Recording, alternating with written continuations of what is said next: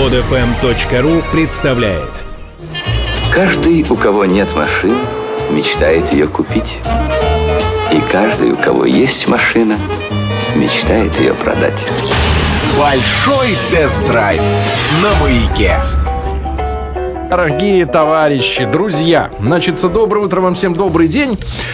Большой тест-драйв, значит, сегодня наконец-то добрались мы, на прошлой неделе дали возможность товарищу Колосову высказаться по поводу впечатления от автомобиля. Не, больше не буду высказываться. Но сегодня стало ясно, что автомобиль политически некорректный. Шапку мне полную на голову. Шапку полную. Это я каюсь. И ножик для харакири тебе, да. Значит, дальше. А мы с товарищем Вахидовым не делили еще впечатлениями от нашего предновогоднего, скажем так, большого тест-драйва. Видео этих автомобилей я уже выложил. Можно на «Известиях» посмотреть, на Стиллавин.ком. То же самое, переадресовка. Можно посмотреть. Это две машины. Значит, соответственно, Skoda Superb Combi, новинка авторынка предновогодняя. И машина, которую тестировал. Что значит тестировал? По делам ездил товарищ Вахидов. Значит, от компании Mazda. Да, наверное, начнем вот с этой неполиткорректной машины Mazda, да, японского производства, да. Соответственно, CX-7 это кроссовер, небольшой джипчик такой, да. Соответственно, Рустаму достался автомобиль в самой заряженной, да, так называемой комплектации. Ну и, соответственно, он ее, эту комплектацию, испытывал на наших дорогах. Рустамович, давай расскажи о своих впечатлениях прежде всего, да, потому что надо все сначала... закончить мы должны на корректной ноте. Сначала, что это за автомобиль? Во-первых, это была... Нет, это была обновленная версия популярного в России американского паркетника CX-7. Ну, появился он много лет уже назад. Да. В 2010 году действительно рестайлинговая модель появилась. У меня была комплектация «Спорт», которая в рознице начинается ее стоимость от 1 374 000 рублей с кожаным салоном, электроприводом, датчиком дождя, ну в общем люк, ну в общем весь фарш, который только был возможен в этой комплектации, он есть. И сколько стоит вот эта комплектация? От 1 374 000. Что касается мотора, 2,3 литра, мощность 238 лошадиных сил. Причем ты говоришь, что задавленная она. Да, шестиступенчатая коробка передач для обычных маздоводов. Да? Угу. Есть и такие. Есть и такие. Это мотор из топовой версии Mazda 6 седана, который поставляется шильдиком MPS в нашу страну, ну, угу, и на рынок, да? То есть от ателье придворного. Но мотор, по словам представителей компании, действительно был немножко его задушен. Вот. В этом еще, конечно же, помогала автоматическая коробка, которая обычно на Mazda придушивала. Да, и еще дополнительно душила этот мотор. Что касается впечатления от автомобиля. Автомобиль достался мне с километражом около 4000 километров. И, насколько я помню, со светлым салоном. Светлый салон. Ну, слушайте, значит, я доехал до Воронежа. И все? Приехал в Воронеж. У тебя же там что-то стучать начало. И появился у меня стук в левой подвеске. Это уже когда ты 1005 проехал? Проехал 1005. У меня, значит, мокро... Выступил холодный пот на лбу. Я подумал, неужели я... Нет, ты коснулся лба посмотрел? Именно лба. Пот, слава богу, это пот. Может, магнитола? Нет, на самом деле я испугался и начал даже вызванивать местный сервис. Местный ГИБДД. Нет, местный маздовский сервис для того, чтобы записаться на прием, чтобы мастера посмотрели, что такое. Но у меня был под собой мобильный интернет в руках вместе с собой. Я начал изучать форумы владельцев этих автомобилей CX-7 и столкнулся с... Действительно, вот прям вбил в Яндексе стук, левая подвеска, переднее колесо Mazda CX-7, и просто высыпало огромное количество сообщений с форумов маздоводов, на которых они говорили о точно таких же проблемах. Причем километраж, на котором проблема эта возникает, указывался конкретно мой. От 5000 километров. И что же это такое? Я, значит, подуспокоился, немного понял, что это не от меня. Может быть, это действительно какая-то проблема заводская. Да. Вот. На самом деле, это действительно проблема рождения этого автомобиля. Действительно, связана она с выходом из строя, насколько я понял, одной из опор двигателя. Двигатель? Да, резиновый. Вы знаете, да, что такое резиновый? Вы же уже имели опыт на «Жигулях», у вас двигатель отвалился, да? Был и такое, да. Но это была десятка «Жигулей», а тут вроде как «Мазда». Вот, но на самом деле, я так понимаю, связано с конструктивной особенностью крепления этой самой... Тяжеловат мотор, что ли? Ну, то ли тяжеловат мотор, то ли, значит, в вибрацию он приходит. Ну, в общем, какая-то конструкция. Причем реально люди на форумах предлагали свои варианты решений. Это, насколько я понимаю... клей. Ну, клей, да, там новые болты. И, наконец, церелоба. А ты увидел ты этого? Вообще нет, проблема я, на них шатается? Нет, да ничего не шаталось, конечно, даже не заглядывал под капот, я успокоился. Ему страшно было. Вот, потому что понял, что это не связано именно с подвеской. Что это не твой косяк. Не мой косяк, что мне ничего на трассе не отвалится. Спокойно успокоился и посмотрел. Большинство людей, значит, решало эту проблему по гарантийным обязательствам компании-производителя. Теперь, что касается автомобиля самого. Ну, я то есть докурил бы, не доехал? Но докурил бы, точно не доехал. Ну, хорошо, брат бы не сделал. Смотрите, да? Стук, ну хорошо, что на форумах пишут? Ну, то есть, если будет стучать до 20 тысяч, до 30, это просто неприятный стук? Или это... Просто неприятный. Ну, я так понимаю, просто не может. Нет, ничего там не отваливается. Просто они приезжают на сервис и на одном из ТО, на одном из ТО по гарантийному случаю. И потом тогда уже не 5, не 10 тысяч, не страшно. Потом уже проблема вроде как не возникает. Что теперь касается самого автомобиля? В чистом виде американский паркетник, создан, я так понимаю, именно для американских больших дорог. Я уж не знаю, доводилось ли вам встречать в Америке большие дороги. Нет, встречать именно это... CX-7?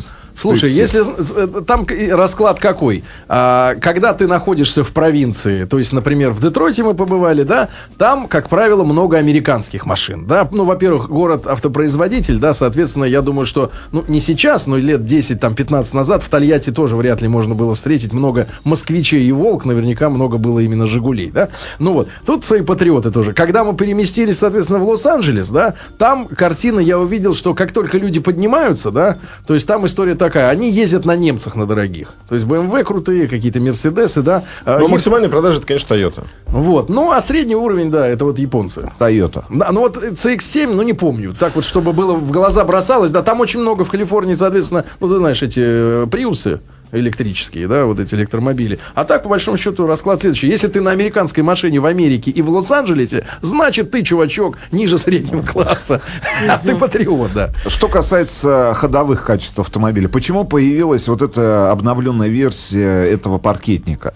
Потому что, опять же, предыдущие версии страдали одной болезнью заводской. Достаточно жесткая... Справа отваливалась? Нет. Достаточно жесткая подвеска. Достаточно жесткая, потому что мощь мотор, который устанавливается, предполагал быструю езду. Ну, а какие ощущения, в принципе, от езды? Ну, ощущения, в принципе, на трассе автомобиль ведет себя достаточно надежно. Ну, и вот самое главное, что на трассе как? Чтобы автомобиль стоял, да, чтобы его не выбивало из колеи, чтобы на обгонах ты чувствовал...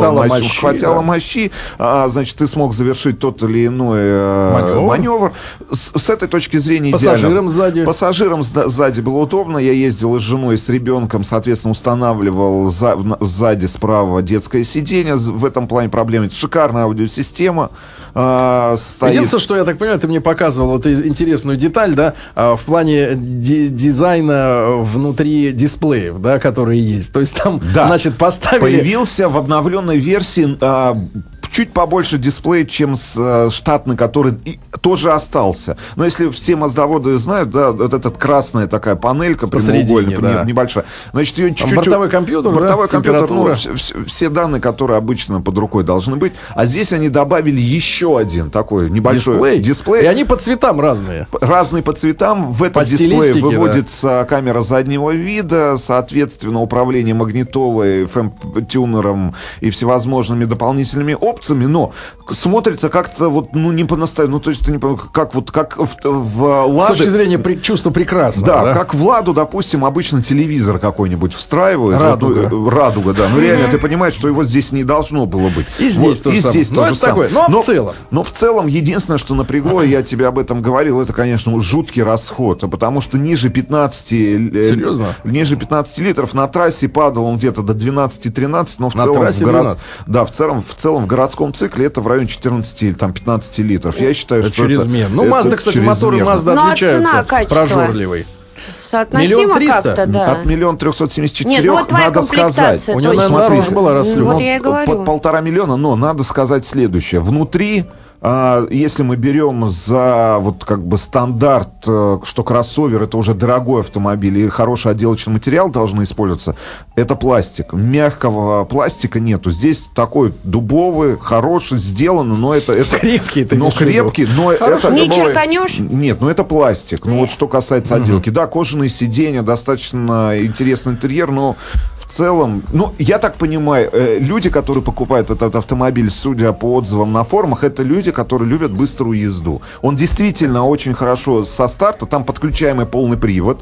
Вот, он действительно хорошо со старта уходит, этот автомобиль, но очень прожорливый мотор. Да, и он японский. И он теперь уже, это важно, да. И он японский, да. Я добрался, друзья мои, и редкая такая возможность бывает получить в пресс-парке машину вообще с пробегом 0. То есть у меня была машина 10-километровый там буквально пробег, ну, с трейлера ее спустили, поставили, все. Значит, и мне достался автомобиль Skoda Superb Combi. Skoda Superb у нас была на тесте, мы ездили и на полноприводной версии, она в России не поставляется, есть переднеприводная, помните, Вовчик, у нас никакая была не рестайлинговая, просто она комби, да, то есть, да. Ну, как бы говоря, универсал, да, если старая версия была с оригинально открывающимся, да, багажником, то есть можно было открыть либо багажник сам по себе, а можно было еще и с задним стеклом, ну, да, то здесь просто вот она как бы кузов изменен, да, по геометрии, и, соответственно, вот сзади большая дверь, вот и большой, соответственно, стал багажник в этой машине. Поэтому, друзья мои, все мы об этой машине, в принципе, сказали. Традиционный, ну, в свое время, да, традиционный для Шкоды использовался на этой машине 2-литровый турбированный мотор, 200 лошадиных сил. Он, кстати, экономичный. У меня на трассе где-то, наверное, я съездил на этой машине в Тверскую область, по Золотому кольцу несколько городов посетил. И, в принципе, визы не было. У меня была американская виза, Владимир. Я ждал, когда мы улетим с вами вместе в Америку. Побывал в Ростове, там, где снимался Иван Васильевич «Меняет профессию». В Калязине побывал, где стоит эта чудовищная, да, в Волге колокольня храма, да, который затоплен, город затоплен, да, из-за электростанции. И, соответственно, я намотал тоже порядка 2000 или больше даже километров, ну, за все время, пока были новогодние эти праздники. И, соответственно, друзья мои, что могу сказать? Естественно, в Шкоде мы ездили, значит, группой из 4 человек. И, конечно, для путешествий прекрасная машина с точки зрения задних пассажиров, да, потому что столько места, сколько есть для задних пассажиров, для ног, да, чтобы спокойно можно ногу на ногу даже положить, ни в одной другой машине не встречается. Значит, косяков, если честно, вообще не обнаружил. У меня была в машине стеклянная крыша, полная обзорная. Но хочу сказать, что это все-таки фишка, если делать, ну, выбирать, как бы, брать машину с такой крышей или нет. Это штука для задних пассажиров. Если у вас в машине сзади сидят часто люди, которым прикольно смотреть, например, на солнце, на звезды, на фонари. Если солнце, потом щетка-сметка, она решает эту проблему, Виктория. Да, щетка-сметка, да. Единственное, что мне и всегда, когда ты на водительском месте, ты этот кайф никогда не видишь. У тебя поле зрения вне вот этой стеклянной крыши. И, конечно, она вызывает вопрос по поводу жесткости кузова, да. Но если ты, например, переворачиваешься, и эта стеклянная крыша опрокидывается на какой-нибудь пенек или камень, да, ну что с ней происходит? Ну, естественно, она трескается. Естественно, да. И потом в голову попадают, ну, какие-то части, да, друзья мои. Вот. Нет, самое главное вот по этому автомобилю я сразу скажу. Вопрос, который у нас с тобой возник, когда мы отдавали Шкоду Октавию с дизельным, да, мотором у нас была. Октавию или... Нет, Суперб, который скрипел весь. Это был полноприводный 3.6. Да. Она, это вот, ну, говорили, что та машина была битая. Битая, да. Вот здесь этот вопрос снят. Нет, здесь абсолютно, да, все это было. Задние двери не скрипели. И единственное, что прикол, значит, машина поставляется к нам, ну, по крайней мере, в прошлом году поставлялась в единственной комплектации, то есть в полной. Ну, то есть можно было крышу добавить или не добавить. Но там был стандартный автомат DSG, был этот 2-литровый двигатель, да, и, соответственно, цена у него, по-моему, 1 300 000. Вот у этой машины, да, у этой... Что много. Ну, это большая машина, поверь мне. Это большая машина, хорошая машина. Значит, так, это примерно как Audi A6, но, естественно, Audi A6 берет старт от 1 700 000. То есть ты сразу имеешь разницу, да, хотя с таким же мотором она будет за 1 700 000. Вот. Единственное, что прикол, Volkswagen поменял свою голову, магнитолу, да, они теперь ставят русифицированные полностью, да, управление радио, вот, фильмы смотреть, да, и так далее. А А, видимо, в «Шкоду» продолжают вставлять до, как бы, реформенные эти головы. И таким образом в «Шкоде» получается идиотизм. Ну, не идиотизм, такой прикол, да? У тебя вся приборная панель, компьютер русифицирован. Ну, это глупо выглядит. Ну, средний расход там написано, да? А магнитола только англоязычная. То есть, получается, у тебя не дорусифицирована вся эта бортовая электроника. Но в целом, друзья мои, хочу сказать, отличная машина. Если вот, честно говоря, думать о преимуществах этого кузова, мне он гораздо больше понравился. Там автоматический управление, да, этой крышкой задней, то есть все делается с пульта, руки пачкать не надо, все это очень удобно. И я, честно говоря, расставался с этим автомобилем с неохотой, потому что, ну, он уютный, комфортный, достаточно динамичный и экономичный. Порядка 8,5 литров на трассе он ест. Кстати, ну, единственный вот вопрос, цена вызывает, конечно. Цена вызывает вопрос, да. Ну, с этим будем бороться, товарищи. Как? С этим будем бороться. А вот на следующей неделе у нас будет прекрасный автомобиль Citroen C1. Я уже провел выходные на этом автомобиле. Сегодня отдам ребятам, Володе или Рустаму, и до Колосова доберемся. Yeah. Вот там борьба с ценой. 400 тысяч рублей. Да, ну. Да, 400 тысяч рублей и поехал. Скачать другие выпуски этой программы и оставить комментарии вы можете на podfm.ru.